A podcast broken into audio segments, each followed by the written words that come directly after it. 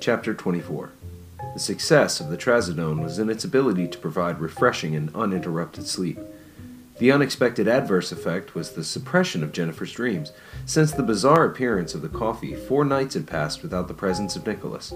In fact, no dreams had registered in Jennifer's consciousness.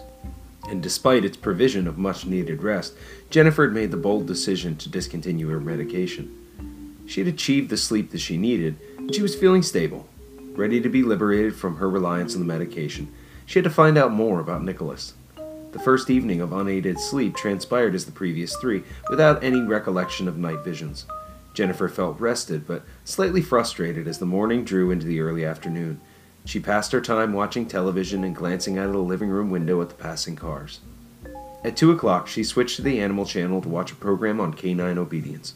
She wondered why she and Sean never purchased a dog for Arlen. With all his impish energy, he would have loved a puppy. She remembered a time when he was two years old. She had been busy cleaning while Arlen sat in the kitchen, playing with a few pots and spoons. The back door was open to allow the entrance of any breeze to cool the warm summer air. She had finished rinsing her dishes while deep in thought. It seemed like only seconds had passed when she suddenly realized that Arlen was no longer in the room with her.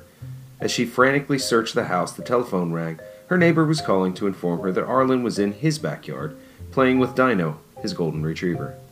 Jennifer was embarrassed enough simply retrieving her son, but when she walked out onto the back porch, she realized Arlen was naked.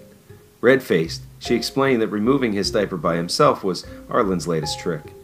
The neighbor laughed and reassured her that it could have happened to any parent. But she became obsessively vigilant with her son after the incident, eyeing his every move despite her housework. Even though the panic of Arlen escaping the house without her knowledge, the humor of him running nude in the neighbor's yard was undeniable.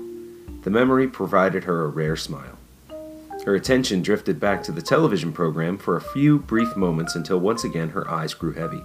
She closed her lids, listening to the female voice from the television. The woman was lecturing on the importance of establishing a leader in the home. The dog needs to recognize a member of the family as the pack leader, or the dog may attempt to assume the role. Jennifer found it odd that they were making reference to a member of a family when speaking about a domesticated animal. They're trying to impose our overcomplicated world onto the animal kingdom, she thought. All animals have to do is exist. Humans have to suffer with self awareness, Maslow's hierarchy of needs, and all that shit. Maybe the hierarchy of needs is not a pyramid but a circle, and the need that connects the two ends is ignorance. Animals have the greatest idea of living, they simply survive. Perhaps the pain they experience from the loss of someone they love is not as devastating. They're not aware how fragile their lives really are. Ignorance is bliss. The voice from the television grew distant as she drifted off to sleep.